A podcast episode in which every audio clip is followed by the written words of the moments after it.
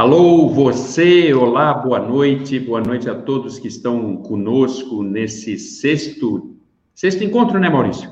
Ou sétimo? É, o, na verdade é o sétimo porque a gente fez duas introduções, isso, né? Isso, fez duas introduções. Capítulo 6, nosso sétimo encontro de estudo do, da obra Nosso Lar. Que bom que você está aqui, que bom que estamos todos reunidos para encaminharmos mais uma apreciação, uma interpretação dessa maravilhosa obra que esclarece e nos traz para o cotidiano boas referências para o dia a dia.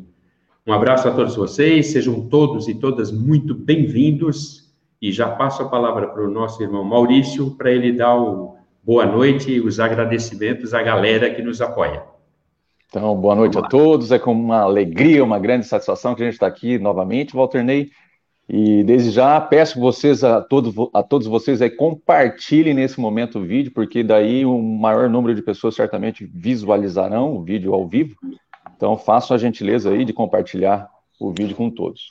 Eu queria aqui estender os nossos agradecimentos à Federação Espírita Catarinense, através da sua TV, aos Centros Espíritas aqui de Criciúma, que é o Círculo da Luz, o Senhora Jesus, o Allan Kardec e o Chico Xavier, Centro Espírita de Uruçanga, Celeiro de Luz, de Orleans, Libertação, Jesus de Caridade de Cocal, Casa Fraterna de, Aranaguá, Luz e Amor de Aranaguá, Luz, Paz e Caridade de Aranaguá, Oswaldo Melo de Garopaba, a quarta URI de Blumenau, a, o programa Dimensão Espírita, 15ª URI de Tubarão, é, Deus, Amor e Caridade de Tubarão, Vinha de Luz de Armazém, Centro Espírita Luz e Esperança de Braço do Norte, Centro Espírita Allan Kardec aqui de Criciúma, Libertação de Lauro Miller, Raio de Luz de Morro da Fumaça, Consolador Prometido, onde o nosso grande brother está lá nesse momento, né, Walter Ney? Certamente está no Centro Espírita.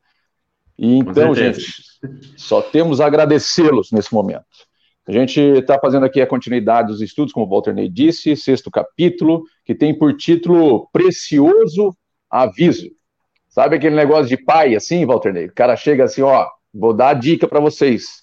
Fica ligado, que a caminhada não está certa. É isso que o Clarencio vem fazer aqui no sexto capítulo, para demonstrar para André Luiz que ele precisa observar alguns fatores que ele não tinha observado durante a caminhada. Ó, o Dilson aí já, já aparecendo, a Tomásia. O pessoal vai, vai se expressando aí, a Ivone, Vai expressando, vai fazendo as perguntas aí que a gente vai respondendo. Muito bem. Aqui o que, que acontece, senhores? O, o André Luiz já tinha, então, saído do nosso lar, do, do da, das zonas inferiores, sido encaminhado para o nosso lar, já tinha sido devidamente atendido pelos médicos, pelos enfermeiros que ele se encontrava, e aí o Clarencio voltou para fazer um diálogo fraterno com ele, e a gente sabe, né? Amigo é mais ou menos assim, né, Walter Ney? Quando tu vai ganhando intimidade, começa as lamentações e as é, murmúrios da, é. da, da, nossa vida. A gente começa Isso. a se lamentar, começa a falar sobre as nossas dificuldades, a expressar lá os nossos desafios, e a gente vai ver no início do, do, do sexto capítulo exatamente André Luiz faz, fazendo isso aqui com Clarence. Olha só o que ele diz aqui. A mainada, a tormenta exterior, com os socorros recebidos, volto agora às tempestades íntimas. Então, o que está acontecendo aqui? É o seguinte, bom, depois de oito anos de tormenta exterior, eu vivendo lá nas regiões umbralinas, depois que eu fui socorrido, agora mais calmo no, no, no nosso lar, o exterior tudo certo, agora começa novamente a tormenta íntima dentro de mim. É isso que ele está falando. E a tormenta íntima dentro dele, Walter Ney, né, o, os nossos internautas que estão nos assistindo aí, tem tudo a ver com a questão da família. Ó, o Luiz lá, boa noite, Centro Espírita Emmanuel de Uruçanga, boa noite, Luiz. Então tem tudo a ver com os aspectos da relação familiar, aquela relação com a esposa, com os filhos, que ele deixou para trás à luz da concepção de André Luiz, que os laços para ele se romperam na hora da morte, né? Então ele começa a sentir falta da família, ele começa a se preocupar e se lamentar, poxa, onde que a minha mulher se encontra? O que está acontecendo com ela? Ele pedindo para Clarence justamente fazer eh, e auxiliar ele nessas análises. Daí ele vai dizer o seguinte: no planeta, vicissitudes, desenganos, doenças, incompreensões e amarguras, abafando escassas notas de alegria. Depois, os sofrimentos da morte do corpo. Olha a visão negativista do, do indivíduo. Então, ele está olhando aqui, primeiro, no, aspecto material da vida, está dizendo o seguinte: só dor, só sofrimento, só incompreensão, só amargura. E quando eu desperto no mundo espiritual, só dor, só compreensão, só amargura. Em seguida, martirizações no além. Que será então a vida? Sucessivo desenrolar de misérias e alegrias? Não haverá recurso à sementeira de paz? Por mais que deseje firmar-se no otimismo, sinto que a noção de infelicidade me bloqueia o espírito, como terrível cárcere do coração. Que desventurado destino generoso benfeitor. Então, o que, que ele está começando a questionar aqui? Poxa, a vida é só dor? É só isso que é a vida? A vida é um sucessivo desenrolar de lágrimas e sofrimentos, seja no mundo físico, seja no mundo espiritual. Então, qual é a semente aqui que eu poderia buscar de paz para minha caminhada? Boa noite, Patrick. Ó, Patrick. Tudo bem, pessoal? Então, a, primeiro, a primeira relevância do, do assunto aqui, Walter Ney, é justamente essa questão da lamentação. E isso é um hábito da nossa vida, né, amigão? É, é. um grande hábito da nossa vida. Exatamente, Maurício. E aproveitando o teu gancho, muito bem colocado, do hábito, eu queria fazer essa reflexão, galera. Olhem só como ele começa, começa, começa, né? Olhem só como ele começa. Ele diz assim, como vai? Melhorzinho, o Clarencio para o André. E o André diz o seguinte: esbocei o gesto do enfermo que se vê acariciado na terra, amolecendo as fibras emotivas. Então, aqui ele já indica o valor do acolhimento. Ou seja, como o acolhimento proporciona quando o acolhimento é sentido, tá? É importante isso. Que nós não expressemos um acolhimento que, na verdade, é um simulacro, é um, é um engodo, é um, um chamado acolhimento de interesse. Há que se ter um sentido de acolhimento, porque o espírito percebe quando ele efetivamente é acolhido. E esse abrir de coração, esse amolecimento das fibras emotivas só acontece se o espírito percebe um acolhimento real. Então, esse é um ponto que vale destacar para que ele seja utilizado no curso da nossa existência principalmente nesses tempos de angústia generalizada, é importantíssimo que nós desenvolvamos essa qualidade, essa habilidade de nos colocarmos realmente como alguém numa posição de acolhimento, que facilita que o outro abra as suas fibras, que o outro desnude o coração diante de um momento de extrema dificuldade. E creiam muito nisso faz uma diferença imensa. Às vezes, uma conversa, um momento em que você chega e se conecta, sintoniza com alguém que você percebe que está ali disposto a lhe dar atenção, muda decisões que poderiam ser dramáticas, como a gente viu no capítulo anterior. E aí ele segue dizendo assim: obedecendo ao velho vício, comecei a explicar-me enquanto os dois benfeitores se sentavam comodamente ao meu lado. Esse pequeno detalhe, obedecendo ao velho vício, me chamou a atenção. Vício, como vocês sabem, nada mais é do que hábito que traz dano. O vício é um hábito que traz dano. O vício é um hábito do qual nós, mesmo tendo consciência dos resultados danosos, não conseguimos nos desenraizarmos do vício. Então, lá no livro dos Espíritos, o senhor Allan Kardec, ele vai tratar da questão do hábito e ele pondera na questão 685, é, respondendo, fazendo um comentário na questão 685, ele diz assim: não nos referimos, porém, à educação moral pelos livros, e sim a que consiste na arte de formar o caráter, a que incute hábitos porquanto a educação é o conjunto de hábitos adquiridos. E o senhor Allan Kardec dá destaque, coloca em itálico esse trechinho. Considerando-se o aluvião de indivíduos que todos os dias são lançados na torrente da população, sem princípios, sem freio e entregues a seus próprios instintos, serão de espantar as consequências desastrosas que daí decorrem? Quando essa arte for conhecida, compreendida e praticada, o homem terá no mundo hábitos, repito, o homem terá no mundo hábitos de ordem e de previdência para consigo mesmo e para com os seus, de respeito a tudo que é respeitável. Hábitos que lhe permitirão atravessar menos penosamente os maus dias inevitáveis. Entendam maus dias aqui não como dia de que mal no sentido é, substantivo. Aqui ele está qualificando o mal como um dia ruim, um dia em que você tem adversidades. E é nesse sentido que ele coloca os maus dias. E é interessante perceber isso, os maus dias inevitáveis. É inevitável que nós oscilemos. E para fazer o, não apenas o enfrentamento, mas a convivência com esses dias de oscilação, esses dias considerados inevitáveis, é imperioso que nós desenvolvamos hábitos. Percebam que André reflete, e depois nós vamos dialogar sobre isso, o Maurício também vai discorrer bastante sobre esse ponto. Percebam que André reflete os hábitos arraigados que nós carregamos, ipsis literis, letra por letra, ponto por ponto, sentimento por sentimento, para o outro lado, para o mundo do desencarne. Então, meus caros e minhas caras, depois eu volto a essa questão, ainda tem mais uns pontos que eu quero destacar sobre essa questão do hábito, mas é só para pontuar, Maurício, e para a gente ver, né? Às vezes a gente passa por aquilo ali, lê, e nós insistimos muito nisso. Quando a gente está lendo uma obra dessa, dá a impressão que ela é uma obra anacrônica, que ela ficou lá em 1930, 1940, e na verdade não como vem sendo trabalhado com muita propriedade, na verdade, ela pode ser aplicada quase que totalmente às situações do nosso cotidiano. Ela pode instruir, como o próprio senhor Allan Kardec coloca, nos educar para a transformação de nossos hábitos. Se não, meu amigo, como tu bem colocou, a gente chora aqui, se lamuria aqui, vai chorar lá, vai se lamuriar lá. E continua chorando, né?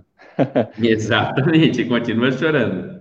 É, olha só, Carla, Sara, a Loiva lá de São Miguel do Oeste, que se encontra nos assistindo nesse momento, gratidão a todos vocês, a Renata, é, a Carla aqui, inclusive, é da casa, a Loiva, né? É do Centro Casa Fraterna Mãos de Luz. Legal, hein? Pessoal lá do Oeste.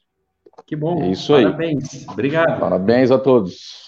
Muito bem, então assim, o André Luiz continua aqui as anotações, olha o que, que ele diz. Chega à altura o vendaval da queixa, me conduzira o barco mental ao oceano largo das lágrimas. Então, olha o quão a queixa afeta nosso estado mental, o quanto ela impacta sobre a nossa conduta, porque a gente acaba fixando a nossa tela mental é, em nós mesmos, na nossa própria dor, num ciclo altamente egoístico, pensando apenas no seu próprio mundo íntimo, apenas no seu pequeno mundo. Então, isso faz com que a gente não perceba o restante da realidade. Então, a gente fica fechado em nós. Esse é o grave prejuízo, obviamente, da murmuração, da lamentação. Há um texto do, no Pão Nosso, lá de Emmanuel, é, lição número 75, Murmurações é o título. Ele vai dizer o seguinte: Nunca se viu contenda que não fosse precedida de murmurações inferiores. É hábito antigo da leviandade procurar a ingratidão, a miséria moral, o orgulho, a vaidade e todos os flagelos que arruinam a alma neste mundo, para organizar as palestras de sombra, onde o bem, o amor e a verdade são focalizados com malícia. É indispensável conservar o discípulo em guarda contra esses acumuladores de energias destrutivas. Porque, de maneira geral, sua influência perniciosa invade quase todos os lugares do planeta. É fácil identificá-lo, esse ar de murmúrio, de lamentação. Basta para eles tudo está errado. Então, olha só, ele está dizendo o seguinte: é fácil identificar quem age assim. Olha aqui qual é a característica desse indivíduo. Para ele, tudo está errado. Nada serve, não se deve esperar algo de melhor em coisa alguma. Seu verbo é irritação permanente, suas observações são injustas e desanimam, obviamente, todos que o circundam.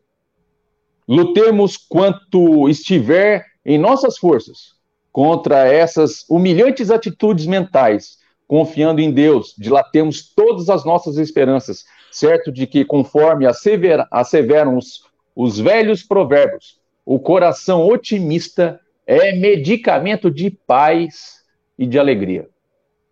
Coração otimista é medicamento de paz e de alegria, vai dizer irmã.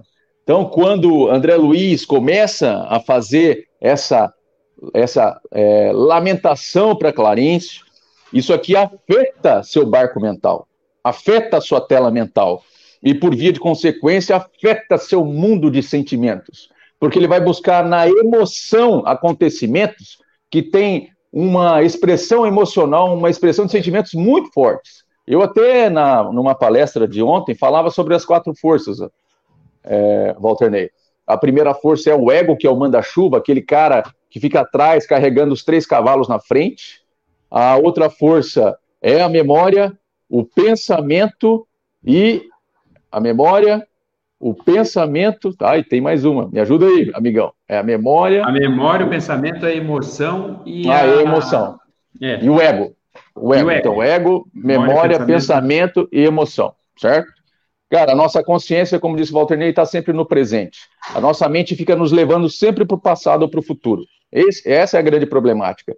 Então, o ego, o que, que ele faz? Ele vai buscar na memória fatos e acontecimentos e trazem com esses acontecimentos emoções marcantes na nossa vida. Por isso que a gente fica se lamentando, porque a gente está trazendo emoções, porque o barco da nossa mente, como vai dizer aqui, o barco da nossa mente, ele está num vendaval né? Está vivendo um vendaval. Então é uma tempestade mental. É isso que ele está relacionando. Daí o Clarencio vai dizer o seguinte para ele: Clarencio, contudo, levantou-se sereno, depois de ele ter ouvido toda a lamentação por horas, talvez, que é assim que a gente faz na vida, né? Pega um amigo lá, fica chorando as pitangas por horas, como se a gente fosse um pobre coitado, e falou sem afetação: Meu amigo, deseja você de fato a cura espiritual? Olha a pergunta que ele está fazendo aqui. Depois que ele terminou a lamentação, tá, tu quer melhorar mesmo? Então eu vou te dizer o que tu precisa fazer.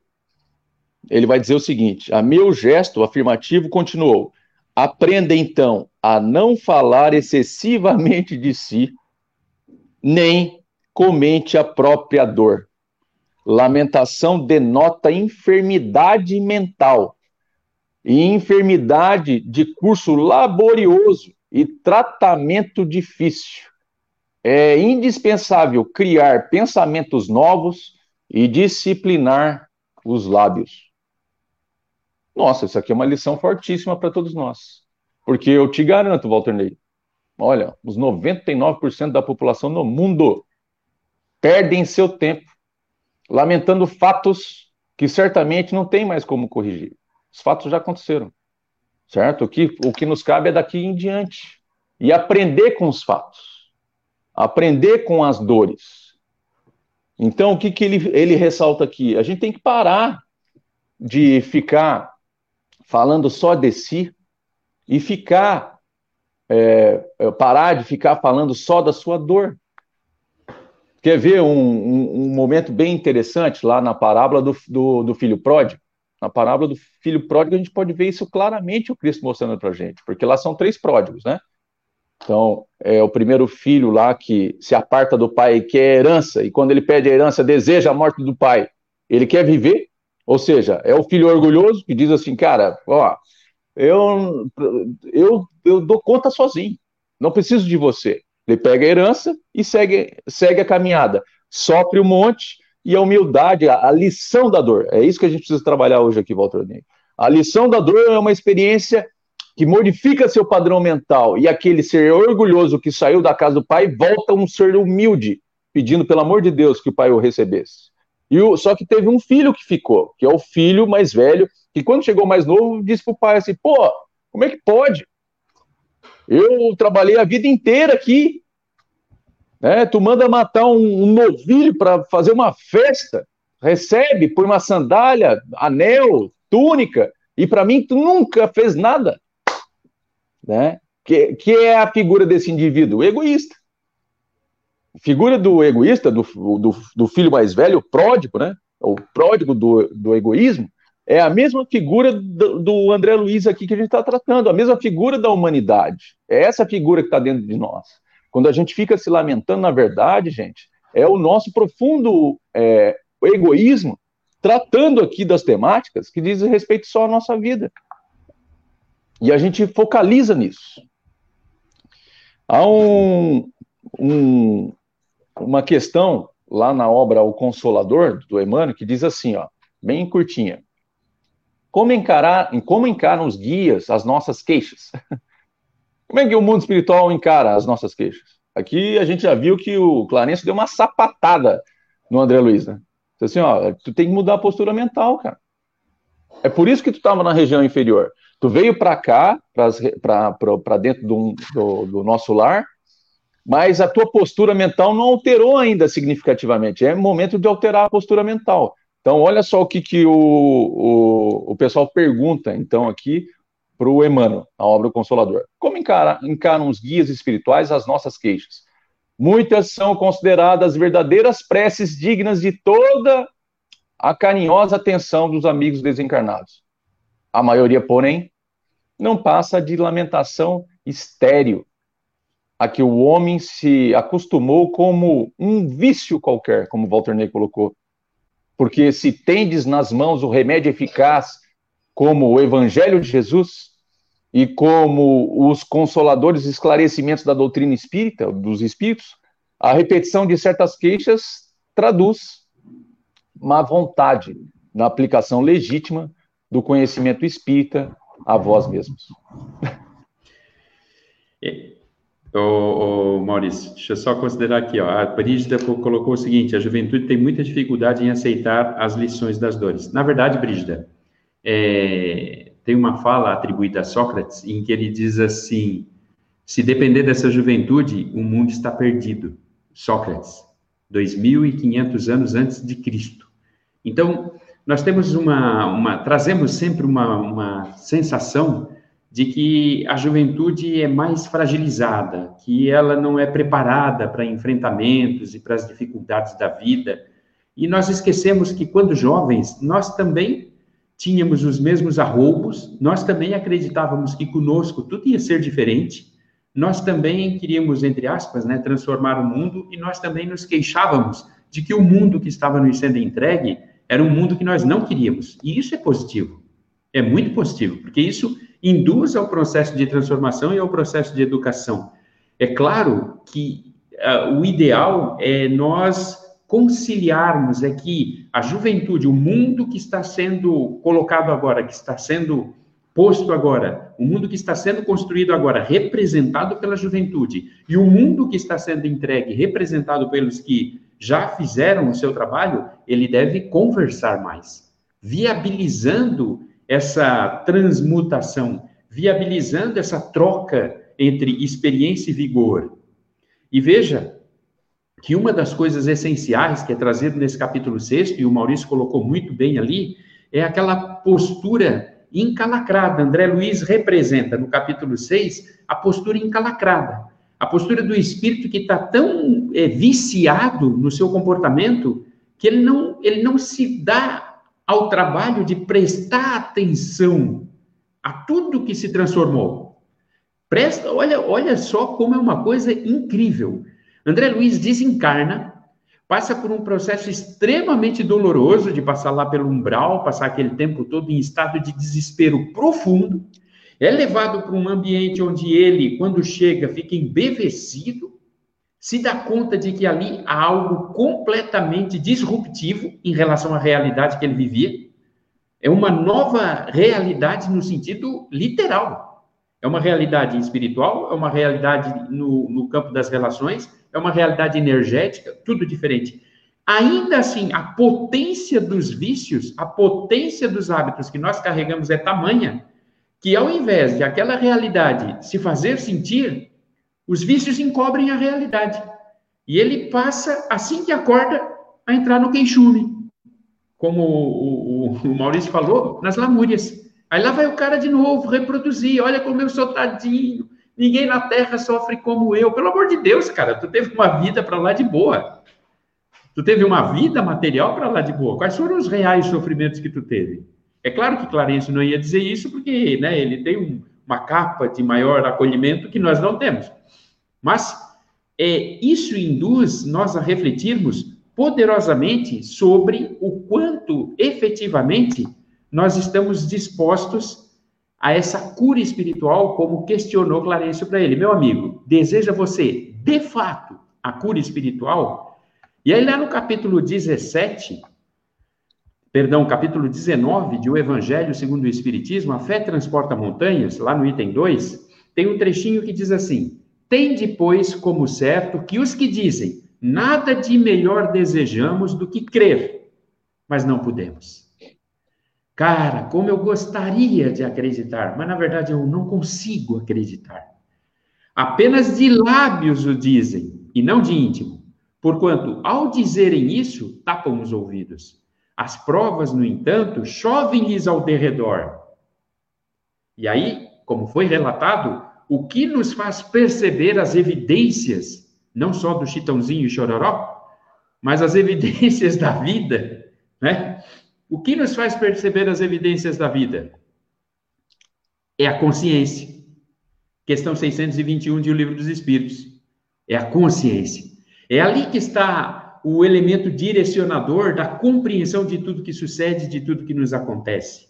É a consciência. A consciência somos nós. A consciência é a nossa realidade espiritual. E só através da educação da consciência, e não da mente, e não do corpo, e só através da educação da consciência é que nós damos esse, vamos usar o mesmo, o mesmo, a mesma referência, que nós fazemos essa disrupção com o um modelo que na verdade não está nos transformando, porque como diz aqui no Evangelho, nesse capítulo 19, eles falam de ouvidos. E por que que falam de ouvidos? Por que que na verdade eles só dizem da boca para fora que gostariam de acreditar, que gostariam da cura espiritual? Porque da parte de uns, dizem aqui, diz o senhor Allan Kardec, né, a nota da, ou melhor, a, a, a manifestação. Da parte de uns, a descaso. E da de outros, o temor de serem forçados a mudar de hábito. Gente, é, é, interessantíssimo como a nossa relação com aquilo que nós estabelecemos como nosso ambiente de conforto, como a nossa zona de referência, é interessantíssimo como nós construímos justificativas as mais mirabolantes, para continuarmos exatamente onde estamos. Quando Clarencio faz aquela pergunta contundente, estás de fato interessado na cura espiritual? Percebam que ele está dizendo basicamente isso. Estás de fato a teres interesse numa conversa contigo mesmo, com a tua consciência, com aquilo que tu é porque já diziam os, os gregos lá no, no templo de, de, de Apolo, nas inscrições do templo de Apolo, um dos princípios que denota coragem é o, é o princípio de ser. O que denota coragem é o princípio de tu ser. Seja, tu és, tu existe. Já estava dito muito antes de como é que é o nosso amigo lá? Penso, logo existe. René Descartes. René Descartes. Penso, logo existo. Os gregos já diziam isso.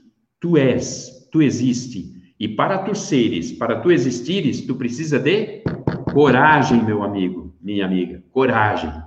E essa coragem, ela só é viável não em grandes atos, em grandes momentos da existência, Tu não vai esperar pegar fogo nas cidades para sair por aí salvando crianças e velhinhos e tudo mais. A coragem se apresenta nos pequenos detalhes. A coragem se apresenta em todos os ambientes e em todos os espaços em que você tem que reafirmar quem você é, em que você tem que reafirmar a sua crença, em que você tem que reafirmar as suas convicções, em que você tem que reafirmar o seu padrão ético, essa é a coragem de ser, essa é a coragem de existir. E essa coragem é que substancia a tua consciência. E a partir de uma consciência fortalecida, robusta, consolidada, aí ela se sobrepõe, como bem retratou o Maurício sobre a questão das, das quatro forças, ela se sobrepõe a essas quatro forças. Ela se sobrepõe à memória do passado que mantém nossos vícios. Ela se sobrepõe às, emo às emoções que nos impedem de ter senso crítico, discernimento sobre como agir.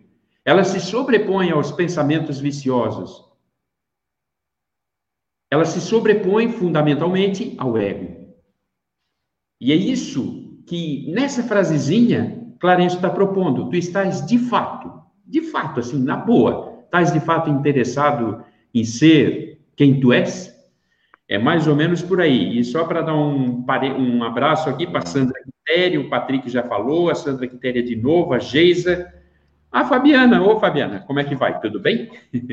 a Eliane Neves Mazuco. E aí, galera? Bom, segue aí, meu amigo. Isso é exercício disso, Carla. Então, na verdade, como tu ressaltou as quatro forças, né, que é o ego, o pensamento, a memória, é, a gente pode perceber que a gente não é isso aí. Né? Não. Nós somos exato. a nossa consciência. Então, embora essas forças elas estejam interagindo no nosso íntimo, na verdade, nós somos a nossa consciência. Então, qual é o convite aqui do Clarence? Vamos trabalhar. Para de reclamar. É. Para de ficar aí sentado se lamentando, que é o que a gente faz na prática, né? A gente não pode ser hipócrita aqui, né, Walter? A gente tem que ser coerente claro. com a verdade, né? Grande parte de nós, na primeira tempestade, a gente senta. Então, o, o, o desafio aqui é levantar. O desafio aqui é voltar a desenvolver a atividade e trabalhar de fato. Muito bem. Então, é o seguinte, a gente falou do hábito, certo? Então, tem mais dois assuntos aqui que eu queria tratar, que é qual o conceito da dor, porque aqui, qual que é o conceito da dor para o André Luiz? Conceito de vida do André Luiz é um conceito de dor, certo? Então, o que, que ele entende por dor? O que, que você, internauta, entende por dor? Porque a par né, do nosso entendimento, existe um entendimento divino sobre isso. Mas se o nosso entendimento não está em consonância com o entendimento divino, é evidente que a gente vai ter uma visão distorcida da realidade, certo? Então, o que, que a dor significa para nós? Esse é o primeiro ponto. Então, eu vou buscar novamente Emmanuel, no Ceifa de Luz, lá no, na lição de número 32, a mestra divina. nome já é forte, né? A mestra divina. Ele vai dizer, vai dizer o seguinte: arrancando-nos do reduto da delinquência e arrebatando-nos ao inferno da culpa a que descemos pelos desvarios da própria vontade, concede-nos o Senhor a mestra divina, que por apoio no tempo se converte na enfermeira de nossos males e no anjo infatigável que nos ampara o destino. Nossa, Olha aqui o Emmanuel dizendo, olha o conceito de dor para os espíritos superiores. O nosso conceito de dor na Terra, ou até mesmo nas regiões espirituais da vida, nas, nas regiões inferiores da vida espiritual, nosso conceito de dor é, é sofrimento. Nosso conceito de dor é um castigo imposto a nós do qual a gente tenta se libertar em todos os momentos da nossa existência, seja material, no, na matéria ou seja no mundo espiritual, como espíritos libertos da carne. Então a gente busca se libertar a todo instante. Só que a gente não se deu conta que a dor, ela é o verdadeiro a verdadeira mestra na nossa vida, porque ela tem a intenção de mudar, de mudar a perspectiva da nossa visão mental. Né? André Luiz pensava de um jeito totalmente diferente oito anos antes de ele ter passado pelas regiões umbralinas, as regiões inferiores. Então, quando veio a mestra dor ensinar para ele assim, ó, presta atenção, André Luiz, tá vendo?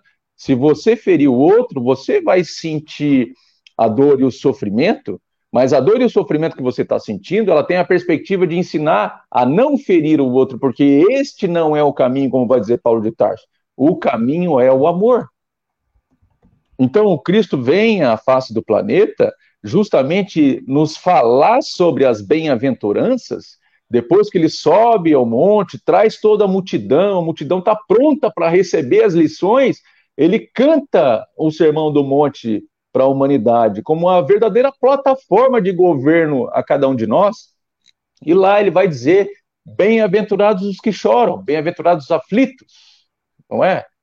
Ressaltando aqui é, a grandeza da mestra divina que o Criador da vida nos concedeu como uma metodologia de modificação do nosso estado mental, porque senão a gente ia continuar com o mesmo estado mental. Não estamos sentindo nada, nada aconteceu é. de diferente. Tanto que o, o Leon Denis coloca que a dor integra o processo de evolução. Né? E, e, de, e de forma óbvia, a dor integra o processo de evolução, tanto que nós todos buscamos, em determinado momento de nossa existência, a, a zona de desconforto, porque nós sentimos que ali tem um campo fértil para o nosso processo evolutivo, para nós ampliarmos as nossas habilidades. Todo mundo faz isso o tempo todo quando percebe que está na hora de mudar. E outra, né? É, é um aprendizado para melhor decidir. Então é mais ou menos assim: a gente decidiu mal, foi lá, bateu a cabeça na parede. Olha o Luciano aí. É, o que ele está falando lá? Nosso conceito de dor como espíritos imperfeitos é tudo aquilo que não queremos ver, passar ou experimentar. Perfeito, é isso aí. Na verdade, a gente tem um conceito de vida, um conceito de vida feliz, sabe? E o nosso conceito de vida feliz não cabe à mestra dor. E a dor integra aqui o processo de aperfeiçoamento de todos nós. Então, o símbolo da cruz já representa isso. A renúncia, representa, de certa maneira, um equilíbrio, é, representa um sacrifício da nossa parte para se adequar às leis divinas, porque a lei divina é de perfeição e de equilíbrio. Então, quem vive num desequilíbrio somos nós, por conta das decisões que a gente vai tomando. Aí tu vai lá no livro dos Espíritos, na questão de número 257, que vai fazer, vai tratar sobre a teoria, obviamente, da dor aqui. Eu vou pegar, só um trecho, vai falar sobre o livre-arbítrio. Olha só. Ele tem o livre, livre arbítrio, tem, por conseguinte, a faculdade de escolher entre fazer ou não fazer. Então, o mundo espiritual vai dizer: dome suas paixões animais, não alimente o ódio, não inveje, nem ciúme, nem orgulho, não se deixe dominar pelo egoísmo, purifique, nutrindo bons sentimentos, pratique o bem, não ligue as coisas deste mundo, importância que não merece. E então, embora revestido do invólucro corporal, já estará depurado, já estará liberto do jugo da matéria. E quando deixar esse invólucro, não mais lhe sofrerá a influência. Então a gente começa a perceber que o nosso estado de dor e sofrimento no mundo é justamente pelo paradigma que a gente carregou como forma de viver, um paradigma extremamente materialista.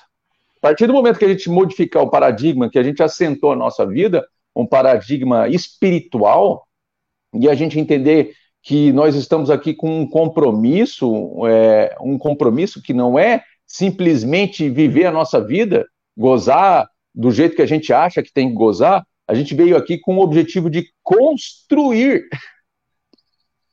É isso que Emmanuel fala em uma das suas lições lá na obra Hoje, que tem por título Construir. Ele vai dizer lá no finalzinho assim, ó, não importa que a ventania da discórdia esteja rugindo em torno de nós. O importante será erguer o coração e as mãos, a palavra e a atitude para construir dentro de nós e naqueles que nos cercam que Deus nos permitir. É, e aproveitando essa questão de, de estarmos materializados, lá no Sede Perfeitos, no Evangelho, capítulo 15, 15 ou 17, eu não lembro, o, os espíritos consideram assim, ó, em alguns, aí é uma manifestação do senhor Allan Kardec, ainda muito tenazes são os laços da matéria para permitirem que o espírito se despreenda das coisas da terra. A névoa que os envolve tira-lhes a visão do infinito de onde resulta não romperem facilmente com seus pendores, nem com seus hábitos, não percebendo haja qualquer coisa melhor do que aquilo de que são dotados. Então, só para trazer aqui de novo para reflexão, é, como o Maurício estava colocando, a dor, é, o André tem uma visão da dor que é uma visão materializada. Clarencio apresenta uma proposta em relação a uma conciliação entre o processo de ausência de consciência, que faz com que o espírito se desvincule daquelas orientações, e aí a gente pode pegar as leis morais, pode pegar os dez mandamentos, pode pegar a Torá, pode pegar o que quiser. Aqui no nosso caso, as leis morais de o livro dos Espíritos na parte terceira, né? Ou os dez mandamentos no Antigo Testamento, ou o Corão, não importa. Todo, toda obra com conteúdo pretensamente religioso fundamentado, ela apresenta uma proposta de conduta que atende os parâmetros da consciência que são chamadas de leis divinas ou naturais.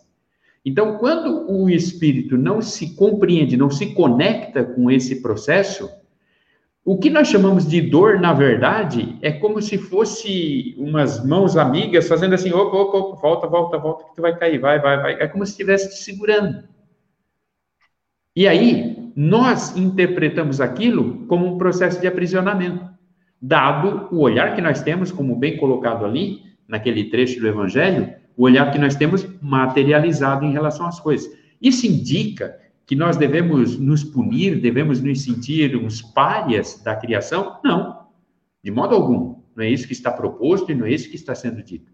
Indica apenas que essa é uma realidade que, quanto melhor ela for compreendida, mais fácil fica para que nós possamos reordenar a nossa hierarquia hierarquia de valores, hierarquia de pensamentos, hierarquia de sentimentos, definindo claramente em nossa mente quando houver um conflito de princípios, quando houver um conflito de valores, quando houver um conflito de interesses, definindo claramente em nossa mente que interesse, que valor, que sentimento, que pensamento, que ação vai preponderar sobre outro. Não podeis servir a Deus e a Mamon não indica apenas o seguinte, ou tu está comigo ou tu está contra mim. Não é esse o sentido. Ali ele não diz assim, você não pode servir a mamon. Percebe?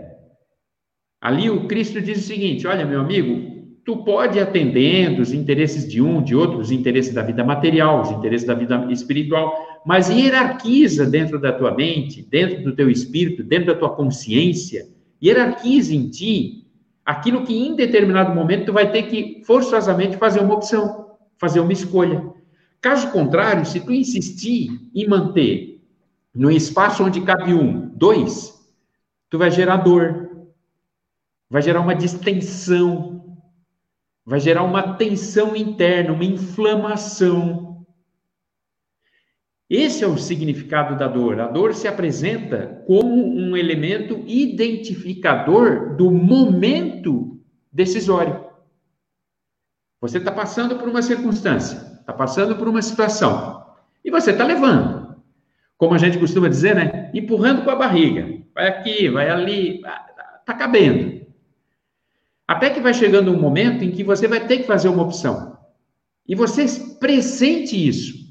E quando você pressente que está chegando o momento de você fazer uma opção, seja ela de natureza econômica, seja de natureza social, seja de natureza emocional, relacional, não importa. Escolha o que você quiser. Quando você pressente que está chegando aquele momento, o teu espírito se angustia e entra em estado de instabilidade, de insatisfação, de melancolia, de tristeza. E ele tenta evitar ao máximo aquele momento, até que chega determinada circunstância em que não tem jeito. Não cabe mais duas situações. Não cabe mais dois pés, um em cada barco. Não cabe mais tentar ir para a esquerda e para a direita ao mesmo tempo. Ele tem que tomar uma decisão, ele tem que fazer uma opção. E nessa hora, o espírito que hierarquiza, que tem claro em si, ele diz: tudo bem, para mim está muito claro, eu vou para cá. Tudo bem, para mim está muito claro, isso aqui eu vou abrir mão. Percebe? Então, quando isso acontece, o espírito toma a sua, o seu processo decisório e faz uma transição, uma transcrição de um novo modelo, como se ele reprogramasse a partir dali um novo hábito. E é assim que se dá o processo, todo o processo. Nossa Senhora do Céu, agora eu estou me sentindo o máximo. Eu, gente do céu, eu, eu escrevi tudo certinho, eu pensei tudo certinho, Só falta um detalhe: executar. E executar, meu irmão, minha irmã, assim, vai por mim. Usa da advertência do Cristo, vigiai e orai. Usa da proposta de Joana de Ângeles, perdoe-se, tenha compaixão consigo. Use de todos os elementos necessários para elucidar o teu futuro, elucidar o teu presente e se sentir na condução dessa jornada maravilhosa. Tudo isso em duas páginas, capítulo 6 do livro do Nosso Lar. É uma beleza, né? É Patrick, beleza, ou seja, a educação moral tem, que tem sido oferecida é a da não responsabilidade, onde o individualismo que muitos têm vivido até. É. Na verdade, Patrick, é meio que é, nós chegamos até aqui e não foi porque o mundo ontem estava melhor, tá? O mundo, ele sempre caminha para frente, a sociedade sempre caminha para frente, sempre anda para o progresso. Então, eu acredito firmemente que nós, aos trancos e barrancos, estamos alcançando algum êxito na nossa jornada. Manda ver, meu é por isso, por isso que a Carla disse ali, é preciso ter atitude, né? A atitude é. de transformação do nosso interior. A gente vive querendo mudar os outros. Essa é a nossa perda de tempo, né? É Mas aqui, para encerrar, é, Walter, nem falta só 10 minutos, é, já que ele tinha um conceito de dor totalmente materialista, o conceito de paz dele também não era diferente. Porque ele vai dizer aqui, não haverá recurso à, seme, à semeadura da paz, ou seja, não tem nada que possa me auxiliar a construir a paz dentro de mim, Daí tu começa a se questionar, né? De que paz ele está falando? É a paz exterior? A paz de uma vida tranquila? A paz do ócio? A gente sabe que os filósofos da antiguidade tinham um entendimento sobre o ócio, porque eles achavam que o indivíduo ele tinha que estar no ócio para refletir sobre a vida. E quem não estava no ócio estava no negócio, por isso negócio. E esse indivíduo que estava no negócio, portanto, ele não tinha direito a pensar, só tinha direito a trabalhar. Só que o ócio, gente, que a gente está falando aqui, não é o ócio, é, não é do trabalho simplesmente material da vida, é do trabalho de construção íntima que a gente está falando aqui. Então, o que, que o André Luiz achava? Pô, sou médico, tenho uma boa família, tenho um bom cargo, tá tudo certo na minha vida. Bom, isso aí, para mim, é paz. Esse era o conceito de paz dele. E aí eu te pergunto, né? Vocês que estão nos ouvindo, nos vendo, qual é o conceito de paz para vocês? Qual é o verdadeiro conceito de paz na intimidade da nossa alma? Daí a gente começa a questionar. Por isso que a gente não entende o que o Cristo disse lá: não cuideis que vim trazer a espada à terra. Não vim trazer, a melhor, a paz, a terra. Não vim trazer a paz, mas a espada. Está lá em Mateus 10, 34. Daí a gente se arrepia. Nossa, peraí. Então o Cristo veio trazer a guerra? Daí Emmanuel vai fazer uma interpretação profunda sobre esse aspecto da paz aqui, porque isso aqui tem que ser compreendido por nós. Senão a gente vai cair no mesmo erro do André Luiz. Vai achar assim, bom, estando tudo certo no exterior, tá tudo certo para mim.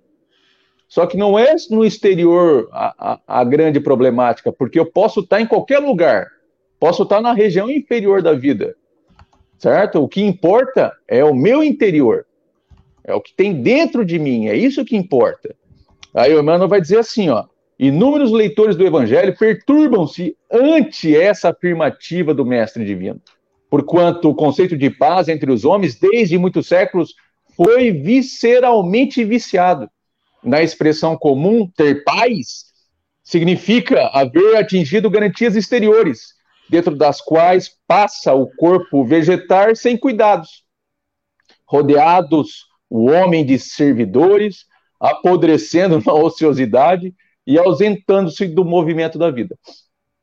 Então, o Emmanuel aqui é profundo. Então ele vai dizer, ele vai, já vai dizer para nós o seguinte: é esse conceito de paz que vocês acreditam aí, está tudo errado. Porque não é esse conceito de paz que o Cristo veio trazer à, terra. Por isso que ele veio trazer a espada. Ele veio trazer espada para romper com esse paradigma, para dizer assim: esse paradigma serviu para vocês até aqui. Agora eu vou trazer uma nova chave hermenêutica, vou abrir uma nova porta que vocês desconheciam e vou fazer vocês compreenderem que a paz ela é conquistada no interior da nossa alma. Razão pela qual o trabalho da reforma íntima aqui é extremamente salutar, de importância como nunca foi antes para nós como espíritos imortais. O Espiritismo vem justamente debater essas questões para dizer para nós que a gente tem que sair dos aspectos do exterior e passar para o aspecto do interior, porque é onde de fato se encontra a problemática da nossa vida. E aí ele é. encerra assim, ó. Daí eu já te passo a palavra, Miguel. Sim, na verdade, o Cristo trouxe ao mundo a espada renovadora da guerra contra o mal constituindo em si mesmo a divina fonte de repouso aos corações que se unem ao seu amor. Esses, nas mais perigosas situações da terra, encontram nele, ou seja, no Cristo, a serenidade inalterável. A palavra é sua, amigão. Então, a paz, e foi muito bem colocado, Maurício, é interessante também, tu ver, tu trouxe essa, essa vertente, essa, esse ponto né, esse ângulo de análise sobre esse ponto, esse texto, e é muito interessante. A Carla colocou aqui que a paz do Cristo não se identifica com a inércia, é um sublime estado de consciência feito de serenidade e harmonia. É um profundo silêncio interior que não depende da ocorrência do mundo. É, eu vou discordar, assim, muito de boa, Carla. É, depende sim das ocorrências do mundo, porque nós estamos interagindo constantemente. Uh, às vezes, nós interpretamos que o processo se dá todo ele de forma interna. É claro que a introjeção, o nome já diz, a introjeção, ela, obviamente, acontece dentro do teu processo interno, quando entra no teu universo, se é que nós podemos expressar assim. Mas a interação, ela é imperativa. E essa interação, ela se dá, lembremos-nos sempre, com espíritos em estado infantil, que é o nosso caso. Então, quando Cristo vem e nos faz a proposta, como bem lembrou o Maurício, vira a chave, ele próprio já identificava em nós os nossos estados de infantilidade. Por isso ele tinha compaixão. Eu tenho compaixão da multidão.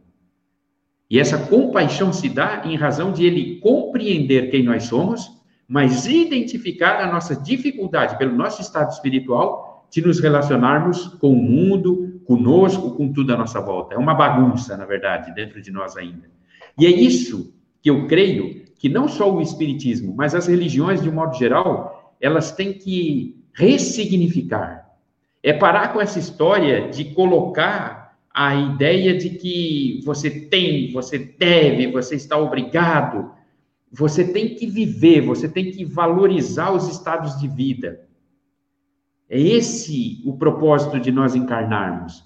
E é claro que tem espíritos que sentam numa mesa, pegam um bom livro, se identificam, tem outros que vão à terra, fazem um bom plantio, tem outros que erguem paredes. Nós somos uma diversidade absurda, nós somos uma diversidade gigantesca. E dentro dessa diversidade, nós estamos num processo de acerto e erro, acerto e erro. E eu nem gosto dessas palavras, mas eu estou usando porque nosso tempo já se esvai esse processo constante de faz as coisas o tempo inteiro, toma decisão, vai, volta, para, acorda, faz de novo. E dentro disso, as nossas milimétricas intenções são percebidas não apenas pelo todo, que nós chamamos de Deus, mas são percebidas inclusive por todos aqueles que nos circundam, assim como nós percebemos daqueles que estão à nossa volta. E é esse processo rico que faz com que a gente vá sentindo prazer em querer ser outra pessoa, uma pessoa melhor. Não as imposições religiosas, não as pretensões de nos tornarmos perfeitos, mas sim aquele desejo ardente de sentir, nossa, como eu me senti bem e feliz, como a pessoa que eu amo se sentiu bem e feliz com esse comportamento meu. E isso acontece no cotidiano, no dia a dia, nos detalhes. Então, tem um dia só na semana que você teve a gentileza de fazer um café, de, sei lá, de limpar o sapato antes de entrar em casa. E aí você percebeu que a outra pessoa já ficou agradável com você e tudo vai ficando um pouquinho melhor. Os outros seis dias você continua sendo intolerante, grosseiro, entra com o sapatão, não dá bola para ninguém.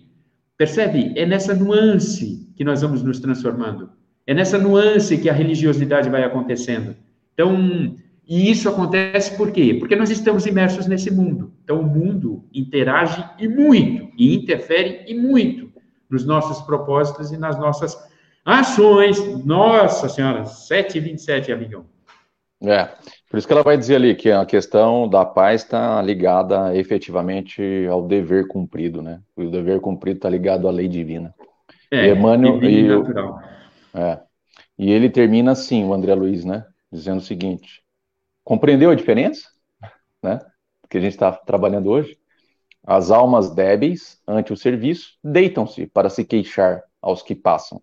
As fortes, porém, recebem o serviço como patrimônio sagrado na movimentação do qual se preparam a caminho da perfeição. Fantástico.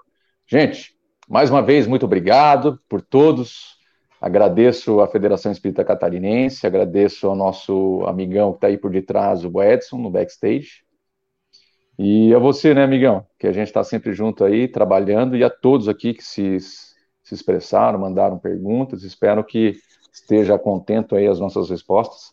E participem conosco na próxima semana, compartilhem o nosso vídeo, para que possa chegar aí o maior número de pessoas. É isso aí, compartilhem, divulguem, divulguem o trabalho, é sempre assim, interagindo. Valeu, Patrick, que bom que tu gostou de aproveitar a brecha para estar aqui. Obrigado a todos vocês mais uma vez, obrigado, Maurício, obrigado, Edson. Que bom que nós estamos aqui, que bom que nós estamos tendo essa, essa oportunidade. Gente, olha, às vezes eu e, o, eu e o Maurício sentamos, conversamos e a gente concorda integralmente nesse ponto. Em vários pontos nós concordamos. E nesse 100%, né, Maurício? Cara, é, é um presentaço isso para nós. É um presentaço. Vocês não fazem ideia de como é um presentaço. Nós vamos chegar lá no mundo espiritual cheio de credência aqui, ó. Eu apresentei, é. eu estudei o livro e você estudou, por que, que não fez, cara? É. Não sei se é bom ou ruim, né?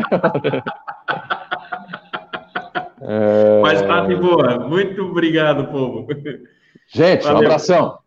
Tchau, um felicidades. Felicidades. É isso aí, um abraço.